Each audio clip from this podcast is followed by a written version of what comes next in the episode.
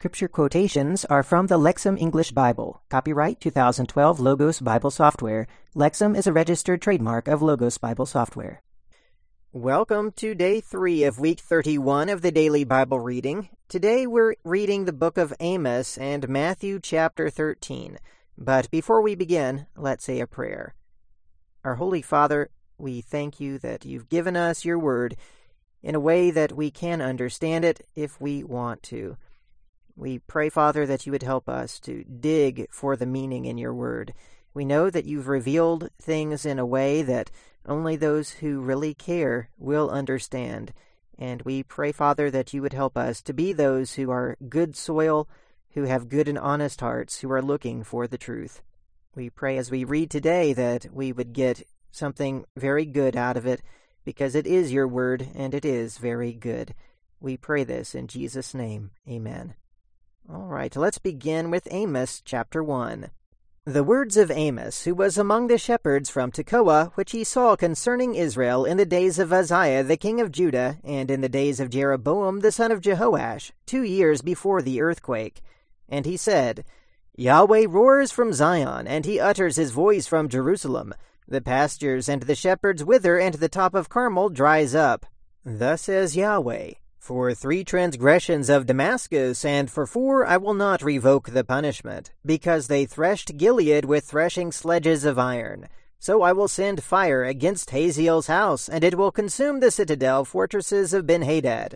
I will break the gate bars of Damascus, and I will cut off the inhabitants from the valley of Aven, and the one who takes hold of the scepter of Beth Eden, and the people of Aram will go into exile to Kir, says Yahweh. Thus says Yahweh, for three transgressions of Gaza, and for four I will not revoke the punishment, because they exiled a whole community, handing them over to Edom. So I will send a fire against the wall of Gaza, and it will devour its citadel and fortresses. And I will cut off the inhabitants from Ashdod, and the one who takes hold of the scepter of Ashkelon. I will also turn my hand against Ekron, and the remnant of the Philistines will perish, says the Lord Yahweh. Thus says Yahweh, for three transgressions of Tyre, and for four I will not revoke the punishment, because they delivered up a whole community to Edom, and they did not remember the covenant of brotherhood. So I will send a fire against the wall of Tyre, and it will devour its citadel fortresses. Thus says Yahweh, For three transgressions of Edom, and for four I will not revoke the punishment, because he pursued his brother with the sword. He stifled his compassion, and his anger tore them apart continually and he kept his rage forever. So I will send a fire against Teman, and it will devour the citadel fortresses of Bozrah. Thus says Yahweh, For three transgressions of Ammon, and for four I will not revoke the punishment, because they ripped open the pregnant women of Gilead in order to enlarge their territory. So I will kindle a fire against the wall of Rabbah, and it will devour its citadel fortresses with a war cry on the day of battle, with a storm on the day of the violent tempest and their king will go into exile, he and his commanders together, says Yahweh. Chapter 2 Thus says Yahweh, For three transgressions of Moab, and for four I will not revoke the punishment, because he burned to lime the bones of the king of Edom. So I will send a fire against Moab, and it will devour the citadel fortresses of Kerioth, and Moab will die amid uproar, amid war cries, and amid the sound of a horn. And I will cut off the ruler from its midst, and I will kill all of its officials with him, says Yahweh. Thus says Yahweh, For three transgressions of Judah, and for four, I will not revoke the punishment, because they have rejected the law of Yahweh, and have not kept his rules, and their lies have led them astray, after which their ancestors walked. So I will send a fire against Judah, and it will devour the citadel fortresses of Jerusalem. Thus says Yahweh, for three transgressions of Israel, and for four I will not revoke the punishment, because they sell the righteous for money, and the poor for a pair of sandals. Those who trample the heads of the powerless into the dust of the ground, and turn aside the way of the destitute. A man and his father have sexual relations with the same girl, so that they profane my holy name. They stretch themselves out beside every altar on clothing taken in pledge, and they drink wine, bought with fines imposed, in the house of their God. Yet I destroyed the Amorite before them, who was as tall as cedars, and was as strong as the oaks. I destroyed his fruit above, and his roots beneath. And I brought you up from the land of Egypt, and I led you in the wilderness forty years to take possession of the land of the Amorite. And I raised up some of your sons to be prophets, and some of your young men to be Nazarites. Is it not so, O people of Israel? This is the declaration of Yahweh. But you have made the Nazarites drink wine, and commanded the prophets, saying, You shall not prophesy. Look, I am going to press you down in your place, just as a utility cart full of mature stalks of grain is pressed down. Flight will perish from the swift, and the strong person will not muster his strength, and the warrior will not save his life.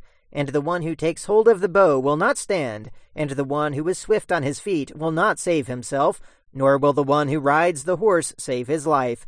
Even those who are strong of heart among the mighty will flee away naked from the city in that day.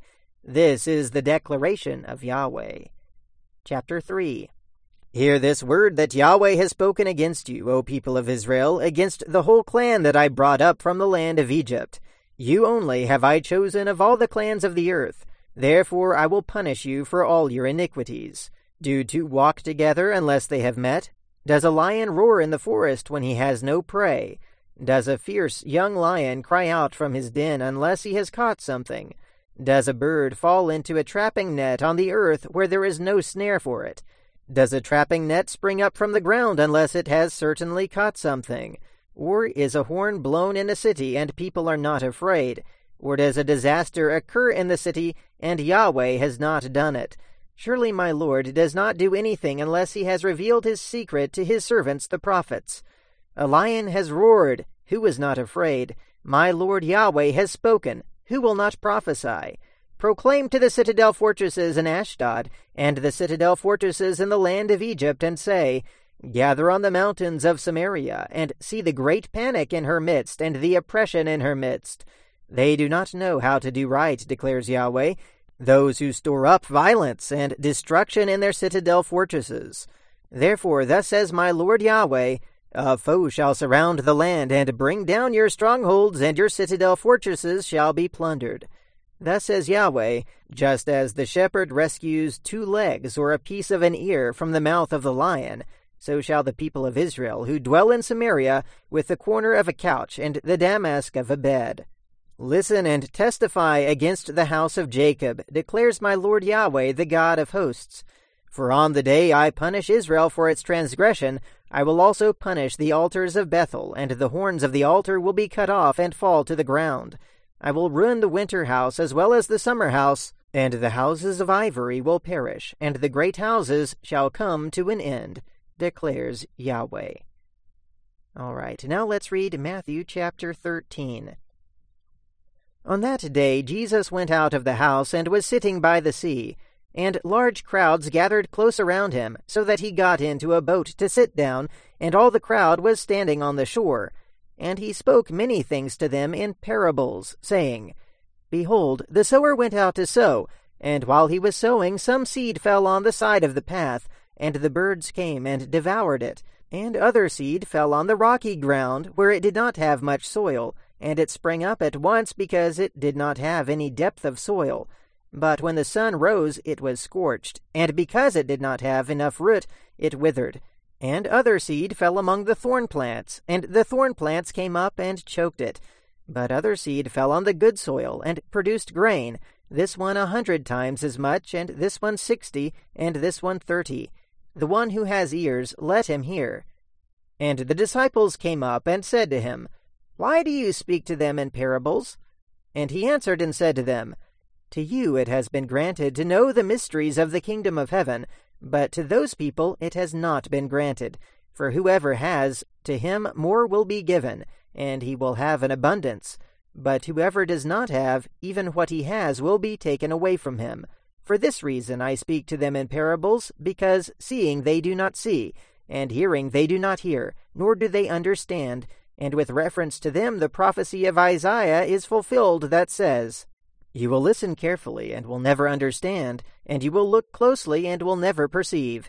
For the heart of this people has become dull, and with their ears they hear with difficulty, and they have shut their eyes, so that they would not see with their eyes, and hear with their ears, and understand with their heart, and turn, and I would heal them. But your eyes are blessed because they see, and your ears because they hear. For truly I say to you that many prophets and righteous people longed to see what you see, and did not see it, and to hear what you hear, and did not hear it.